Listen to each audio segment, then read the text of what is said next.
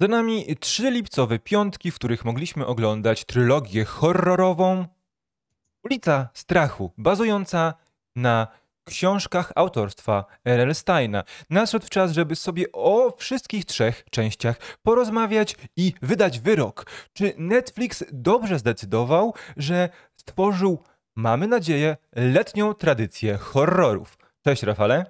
Cześć, witam serdecznie.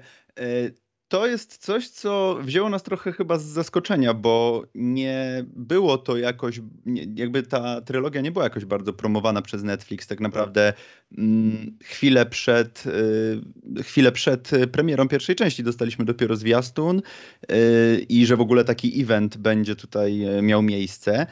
Mm, no ja się bardzo cieszę, bo jako osoba, która lubi horrory i i mam na myśli horrory wszelkiego rodzaju, to e, taką mieszankę nawiązań, czy w ogóle e, taki koktajl motywów różnego rodzaju, e, jaki tutaj dostajemy, czy jak z wykonaniem, to sobie zaraz o tym porozmawiamy. Natomiast jeżeli chodzi o sam pomysł, jako osoba, która nie zna też książek, to nie wiem, jak to wyglądało tam, natomiast tutaj zostało to sprzedane w fantastyczny sposób, bo e, jakby o, o czym jest ta historia? Historia opowiada mm, o grupce nastolatków, którzy muszą się mierzyć z klątwą, która została rzucona na miasteczko, w którym mieszkają przez e, Sarę Fir, czyli niby wiedźmę, która żyła w XVII wieku w wiosce, która była kiedyś w miejscu, e,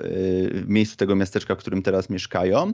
E, I jakby twist tutaj jest taki, że zaczynamy tą historię od końca, czyli e, Zaczynamy ją w, roku 1994, taki podtytuł ma część pierwsza trylogii i z każdą kolejną częścią cofamy się coraz dalej w przeszłość i ta przeszłość odkrywa nam kolejne karty z, z historii miasteczka, z historii przodków niektórych bohaterów. No i oczywiście w, w ulicy Strachu e, części trzeciej o podtytule 1666 dostajemy już historię samej Sary Fir i to jak, e, co się, co się tak naprawdę wydarzyło tam w, w, w tym XVII wieku, w tym roku, że no, ta ziemia została splugawiona klątwą.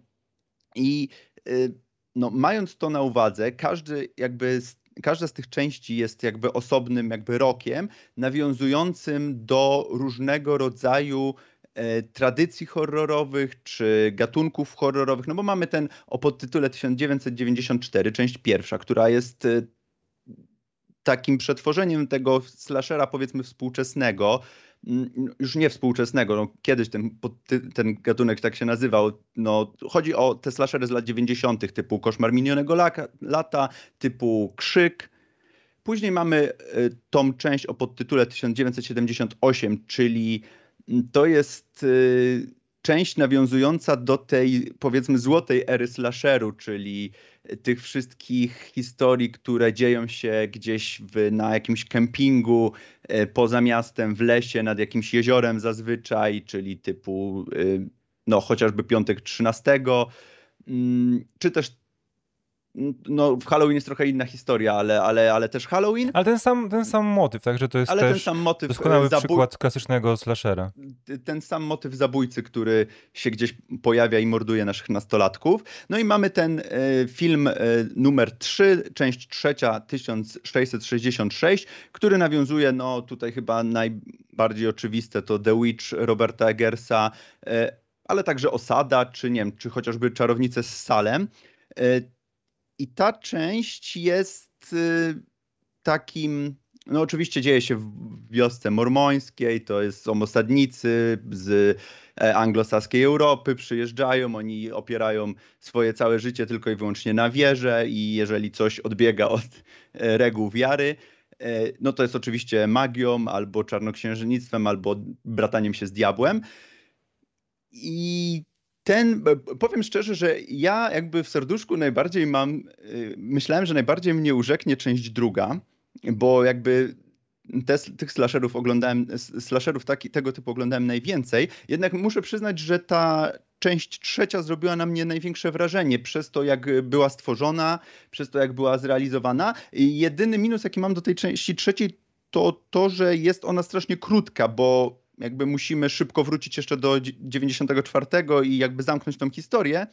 Więc tak naprawdę w tym 1666 jesteśmy przez pół filmu, czyli około godziny. E, co prawda udaje się jakby zamknąć i zarysować tą historię i e, opowiedzieć, co tam się wydarzyło dokładnie, e, ale no nie wiem, chciałbym tego więcej. Nie wiem.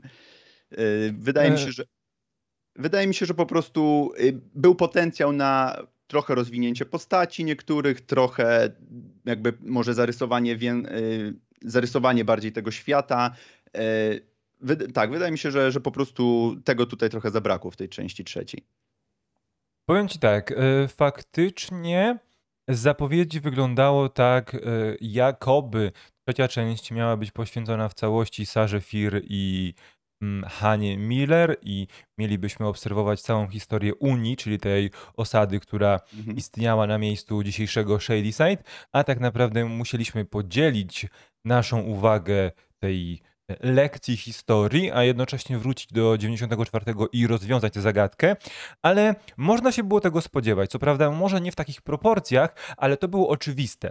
I faktycznie boli mnie trochę, że Mm, cała ta historia 1666 to jest trochę taka retrospekcja, która równie dobrze mogłaby się pojawiać gdzieś pomiędzy opowieścią y, tą z 94 roku, a, a tą e, w trakcie trwania tego obozu Nightwing w 78 mhm. roku i też niewiele by to zmieniło, bo były momenty, gdzie pokazywano nam na przykład, jak wygląda struktura miasteczka, jak wygląda obóz, gdzie, gdzie znajdują się jakieś miejsca, które później okazało się, że mieściły się na terenie tej osady.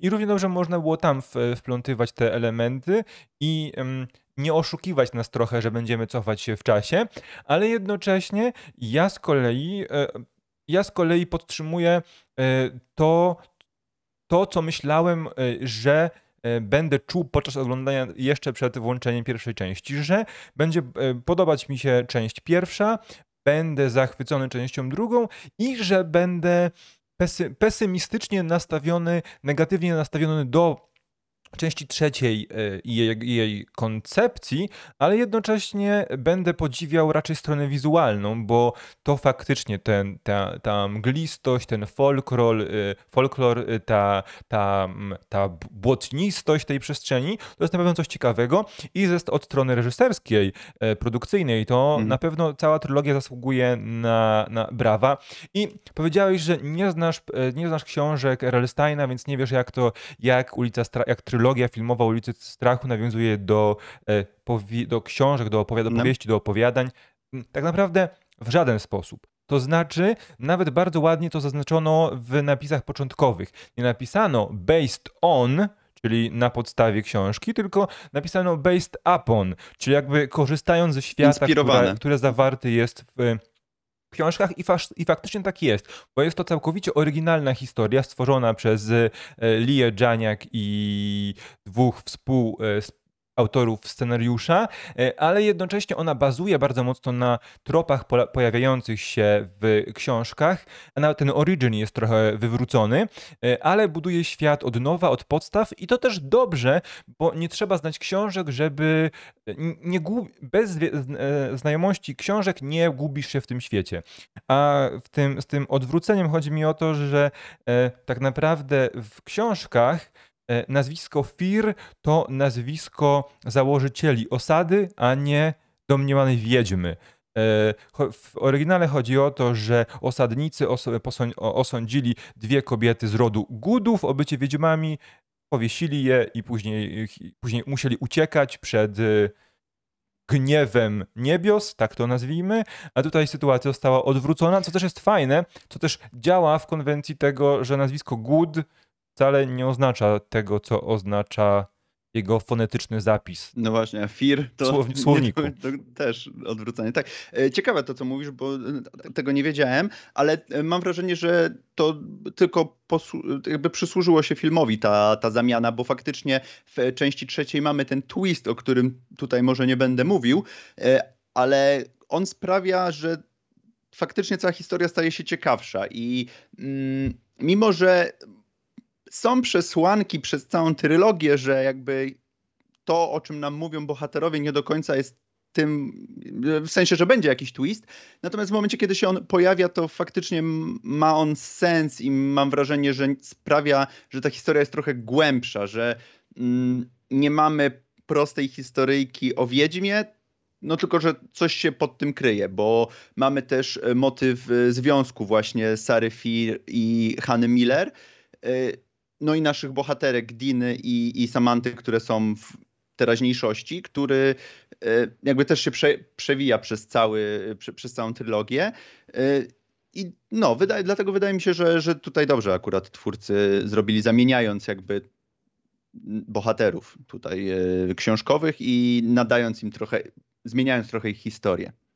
Tak, należy pamiętać też, że sam R.L. Stein cały czas podkreśla, że on był szerszemu światu, międzynarodowemu gronu znany raczej z gęsiej skórki. A on sam podkreślał, że jego pierwszą serią, jaką zaczął pisać, a później porzucił, była właśnie Ulica Strachu. Więc jakby mm, to, e, co jest w książkach, ono ma swój klimat, bo to lat, przełom lat 80. i 90., ten najlepszy moment e, tworzenia historii horrorowych, ale jednocześnie są to historie, które trochę się zestarzały, więc e, potrzebowały świeżego, świeżego podejścia i wydaje mi się, że ten romans dwóch kobiet, Zakazana Miłość, była bardzo znaczącym punktem, szczególnie właśnie u zarania tej historii, prawda? Bo gdyby to był, jak bardzo zakazana miłość nie miałaby miejsca między kobietą a mężczyzną, to ja myślę, że nie doprowadziła doprowadziłaby do tego, do czego doprowadziła w, na początku, y, znaczy w XVII wieku, na początku osadnictwa w Stanach Zjednoczonych, doprowadziła miłość dwóch kobiet, tak, czy pożądanie, igraszki dwóch kobiet, bo tak było nazywane w mhm. trzeciej części e, trylogii. No dobrze, a co powiesz o tym świecie? Bo mm, ja miałem e, takie, wiadomo, ta seria, ta trylogia została stworzona w ten sposób, żeby każda część oddawała hołd innemu okresowi w gatunku horroru, ho, gatunku horrorowym. tak faktycznie jest. Ale czy nie masz, e, czy nie miałeś na przykład takich, takich momentów, że wydawało ci się, że za mało jest tam oryginalności, a za dużo jest tego e, składania, oddawania czci e, poprzednim dekadom horroru? Y, zdecydowanie, zdecydowanie tak było. Zdecydowanie za mało tutaj y, jakby wkładu twórców, moim zdaniem, tylko także też ciężko mi cokolwiek powiedzieć na temat tego świata, ponieważ ten świat tak naprawdę mm, jest taki, do jakiego gatunku horrorowego w danym momencie nawiązuje, więc też ciężko mi go opisać jako jeden spójny świat, tylko w pewnym momencie mamy y, świat lat 90., taki no nie wiem, typowy, i mamy tych zabójców takich typowych. Nawet no, pierwszy zabójca, który się pojawia w pierwszym filmie, to jest gościu, który nosi maskę w kształcie czaszki. No, bardziej łopatologicznie się nie da nawiązać do, do czegokolwiek. Czy mamy ten świat y, w roku 78, gdzie mamy faktycznie e, ciepłe kolory, cały ten kemping, cały, wszystkich nastolatków, którzy jedni palą zielsko, inni uprawiają seks gdzieś w kiblu czy gdzieś gdziekolwiek, inni y, są tymi prawymi, którzy starają się tutaj zrobić y, wszystko tak jak należy. Mamy tych, którzy się obijają, mamy tych dobrych, mamy tych, którzy się wymykają gdzieś w nocy. No i mamy tego zabójcę, który tutaj w drugiej części też jest właśnie to fajnie jakby odwrócona rola zabójcy, nie? że tym zabójcą no bo zazwyczaj ten zabójca to jest ktoś, kogo jakby, no po prostu jest zabójcą i, i znamy go, wiesz, czy to jest Jason Voorhees, czy to jest Michael, e, nie wiem, czy to jest chociażby Freddy, e, ale jakby to, oni są sami w sobie. Tutaj mamy odwrócone, bo zabójcą jest ktoś jakby z środka tego kempingu, nie? Więc to też e, jest ciekawe odwrócenie. E, no i mamy ten 660, 1666, który jest takim, no taka typowa mormońska wioska, więc no ciężko tutaj coś powiedzieć w ogóle o, o kreacji tego świata. Natomiast jeżeli chodzi o bohaterów, bo tutaj mamy całą plejadę bohaterów, którzy mogliby wpadać w stereotypy, którzy mogliby być najbardziej stereotypowymi takimi bohaterami, którzy, których nic absolutnie nie wyróżnia. Natomiast wydaje mi się, że każdy z nich też ma y, ciekawe, jakby, jakby ciekawy background. Tutaj y, Henry chyba się najbardziej wybija z tych postaci, który jest takim typowym nerdem, którego wiesz, który mm, jakby odpowiada też za całość tłumaczenia naszym bohaterom, co, co właściwie się może dziać. E, ale też jest ten romans z, z koleżanką Dinę, nie pamiętam jak ona się nazywa, ale jest, ma, ma ten romans, Skate, tak? Skate, y, czy tutaj y, w pewnym momencie zbiera się na tą odwagę, więc to jest fajne, że każdy, każdy z tych bohaterów też jest y, no jakby wymyka się temu, jak zostaje nam przedstawiony na początku, bo też nie spoilując za bardzo, nawet ci dobrzy w, tym, w tej trylogii, no okazują się nie do końca tacy dobrzy, jak, jak można by się było tego spodziewać na początku, prawda? Mhm. Tak, tylko mała, mała, mała poprawka. E, Henry to, e, Henry to był brat Cary Fir. E, to Josh, sorry. Postać, posta, tak, postać teraźniejszości miała na imię Josh, tak. Okay. Masz rację I, zdecyd i zdecydowanie masz rację. I ja miałem też przez długą, przez długi moment, gdy oglądałem pierwszą część naszej trylogii, to myślałem, że trop Final Girl i tej struktury, który, jak wygląda slasher, czyli zabójca, e, który odizolowuje członków grupy i poszczególnych członków zabija, zostanie złamany, bo tak naprawdę do samego finału wszyscy z naszej głównej grupy bohaterów dożyli, dożyli do tego finału. Prawda? I zastanawiałem się, czy ten film będzie chciał złamać ten trop i wywrócić go do góry nogami. No niestety z jakiegoś powodu się nie zdecydował na, na właśnie na zrobienie czegoś nowego. Nie wiem dlaczego, być może po prostu za dużo bohaterów później biegałoby po, po mieście, za, duża gru, za dużą grupę trzeba byłoby śledzić, e, e, ale jednocześnie tak, bo chciałbym powiedzieć, porozmawiać też o tej intrydze. Bez wielkich spoilerów, ale o tym, jak ona jest skonstruowana. Bo ja już od pierwszej części miałem takie wrażenie, że nasza grupa bohaterów nie za bardzo rozumie, o co w tym wszystkim chodzi. I mimo tłumaczeń Josha nie wszystko odczytują tak, jak powinni, powinni odczytać. To też okazało się prawdą w kolejnych częściach. E, no bo, no bo okazało się prawdą, już jak poznali w ogóle genezę jak Dina, dotykając kości naszej, naszej wiedźmy, e, Sary Fir, e, zobaczyła jak ta historia wyglądała naprawdę, to absolutnie wszyscy zrozumieli o co chodzi. Y, to też mi się. To też jest mm, drobny spoiler, musi być, ale to też mi się bardzo nie, nie podobało mi się. No bo oczywiście, nam przez większą część tej trylogii mówi się, że Sara Fir była wiedźmą, a więc. E, jest ciągle połączona z tą ziemią, nie chce zaznać spokoju, nie chce, aby klątwa została przerwana, więc ma moc nawiedzania, pokazywania szczępków e, przeszłości, ale mhm. później, gdy dowiadujemy się, co tak naprawdę się działo, jak tak naprawdę to wyglądało, no to trochę to połączenie Sary, to metafizyczne połączenie Sary Fir z ziemią, Shady Side slash Sunnyvale slash miejsca, w którym została pochowana i przekazywanie tej, tej wiedzy, no coś tutaj przestało grać, no nie? Bo kiedy jest ten twist, kiedy, kiedy okazuje się, co się tak naprawdę tam działo, no to w jaki sposób nasza legendarna wiedźma utrzymywała to połączenie z tą ziemią i była w stanie robić, wpływać no na losy wydaje, mieszkańców. No mi prawda? się wydaje, że przez postać Salomona i jego potomków, yy, jakby, że oni nie opuścili nigdy tych ziem, a ona ich przekleła, więc jakby no ale, wydaje mi się, że no ale, to no, przez to tak. ona jakby nawiedzała tę ziemię. No tak, ale ona nigdy no widzisz, kurczę, no uwa uwaga, uwaga, spoilery. Teraz damy wam okay. chwilę, żeby uniknąć spoilerów. No bo okej, okay, Bo jeśli prawdą było to, byłoby to, że, jest, że była wiedźmą, to nic nie, nie trzeba na, te, na ten temat dyskutować. Ale gdy okazuje się, że no nie była wiedźmą, została wrobiona, e, no to jakby to połączenie z tą ziemią no jest trochę bez sensu, bo nie, ona nie podpisała przecież żadnego paktu z szatanem. To nie ona. Więc jak ona, to, że ona wypowiedziała, że będę cię prześladować, do Salomona, do końca Mhm. twoich dni, do końca dni twoich potomków, no to jest jedna rzecz. Ale jak naprawdę to ma działać w tym świecie, kiedy wiemy, że ono nie ma żadnych supermocy?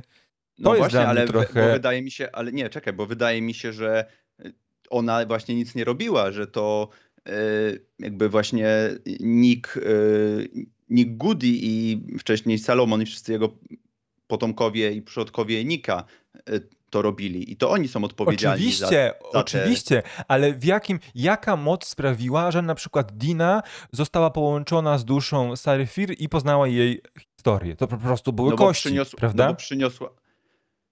No pytanie, mi właśnie czy chodzi. Sara Fir nie była... y, No to jest pytanie właśnie. To jest no właśnie, pytanie. to jest Wydaje mi się, naj, że największy nikt, problem. Że, że Salomon mógł mieć coś, yy, nie wiem, czy przeklął ją, czy jakby przez to, że ją wrobił, to się jakoś powiązali. No nie wiem, ja jakoś w, w ten, yy, jakby w, w ten sposób rozumowałem, że Mhm. to yy, Gud, Gu- Gudowie, Gudiowie, no że Salomon, Gudowie. że Salomon i jego potomkowie mieli coś yy, związanego z tym, że jakby mm, Sara Fir nie zaznała spokoju. Okej, no to e, poddajemy pod dyskusję. Jeśli macie swoje teorie, to napiszcie w komentarzu. Mm, I teraz, Rafale, czy przewidujesz jakąś przyszłość e, ulicy Strachu w ramach platformy streamingowej Netflix? Bo trzeba powiedzieć, że pierwotnie. W ogóle historia tych filmów też jest bardzo ciekawa, bo pierwotnie one miały ukazywać się w kinach. Pierwotnie miały ukazać się w kinach podczas pandemii. Miały z tego, co zrozumiałem, e, ukazywać się w kinach w odstępach miesięcznych. Później, gdy Netflix e, wykupił prawa, to też pierwotnie filmy miały ukazywać się na platformie w odstępach miesięcznych. miesięcznych. Miały rozpocząć się czerwcu, później lipiec i sierpień. W sierpniu miała zakończyć się trylogia, ale ostatecznie zdecydowano, że, zrobi, że zro, zrobiono z tego trochę brytyjski serial. Trzy odcinki po półtora tak. godziny, publikowane raz w tygodniu e, i kończymy historię. Teraz pytanie, co, bo tak, e, Lia Janiak jest chwalona za podejście do tej trylogii. Trylogia ogląda się całkiem dobrze, e, wzbudziła duży baz w sieci. Sam R.L. Stein mówi, że bardzo podobało mu się to podejście do, do tej trylogii, Mhm. więc pytanie teraz, co zrobi Netflix? A należy powiedzieć, że historia, mimo że trylogia została zakończona, to mamy w bardzo prosty sposób zatizowane, że jest otwarta furtka koniec. do kontynuowania historii, niekoniecznie tej historii, ale historii w tym świecie. Więc teraz, czy myśl, jak myślisz, czy będzie jakiś kolejny krok? No wydaje mi się, że popularność w internecie ulicy Strachu jak najbardziej zagwarantuje to, że prędzej czy później usłyszymy, czy to może o jakimś spin-offowym, może o serialu osadzonym w tym świecie, może o kolejnej trylogii. E, Wydaje mi się, że jakby Netflix e, to jest taka platforma, że oni potrzebują e, też tego typu treści, więc e, jak najbardziej widzę przyszłość dla może niekoniecznie tej historii, ale dla tego świata i dla takich filmów opartych właśnie na, na, na, na, na ulicy Strachu, nawiązujących, bo no też umówmy się, że tutaj bardzo duża no- doza nostalgii jest w tych filmach właśnie dla osób, które e, znają i lubią e, czy to slashery, czy, czy filmy ogólnie horrorowe. E, Więc e, tak, wydaje mi się, że, że to jest kwestia czasu, jak tutaj Netflix podejmie jakieś kroki kolejne w związku z tą marką. Ja mam teorię. E, Ja mam taką teorię, że Netflix na pewno będzie kontynuował serię. E, Niedługo usłyszymy o być może jakimś filmie standalone, a gdy zmierzać ku końcowi będzie seria Stranger Things, to postanowią zasklepić lukę, e, która powstanie po zakończeniu tego serialu, serialem w świecie ulicy Strachu, bo on bardzo mocno nawiązuje do tych samych tropów. Jest oczywiście bardziej horrorowy, y, science fiction jest trochę mniej w tej serii, ale raz jest bardzo podobny klimaty, klimatycznie, dwa też uderza bardzo mocno w tony nostalgii i melancholii Dokładnie. za minionymi czasami, więc myślę, że to może być droga dla Netflixa. Ja nie mam absolutnie nic przeciwko. Tym bardziej, że wiesz, Stranger Things y, to jest. y, To są lata 80. Tutaj wchodzimy już bardziej w lata 90., więc jakby naturalny rozwój dl- dla nostalgii y, naszej i, i tutaj dla twórców Netflixowych, więc no, w sumie dlaczego nie? Mhm. Także No i dobrze. chyba, chyba, o, chyba oboje będziemy czekać, prawda? E, Tak, właśnie chciałem powiedzieć, że jakby to jest, to jest dosyć ciekawy fenomen, bo to jest połączenie horroru, e, bardzo konkretnego horroru, bo przede wszystkim slasherów, ale mamy w tym bardzo mocne elementy obyczajowe. No pierwsze, mm, pierwsze porównanie, jakie mi się nasuwa z e, częścią 1666, no to jest, jest oczywiste, por- portret kobiety w ogniu, e, więc jakby mamy te elementy obyczajowe. E, te części pierwsza i druga, czyli 94 i 78, pokazały też stronę bardzo bardziej młodzieżową, skupioną na, na produkcjach młodzieżowych, więc to jest wielogatunkowe połączenie w formacie slashera. I to jest y, coś, co y, dla, dlaczego ja widzę spore, sporo miejsca na, na, na streamingu, jakim jest Netflix. No, więc teraz słowo podsumowania, Rafale. Jest to bardzo ciekawa, bar, bardzo ciekawy eksperyment e, Netflix, no, niekoniecznie Netflixa, bo Netflix jakby wykupił, e, ale ogólnie bardzo ciekawy eksperyment, jeżeli chodzi o właśnie te sfery takie nostalgiczne, czy mm, związane z e, horrorem, który już po, powiedzmy sobie, no slashery w dzisiejszych czasach to trochę wracają do łask, ale jednak trącą już trochę myszką.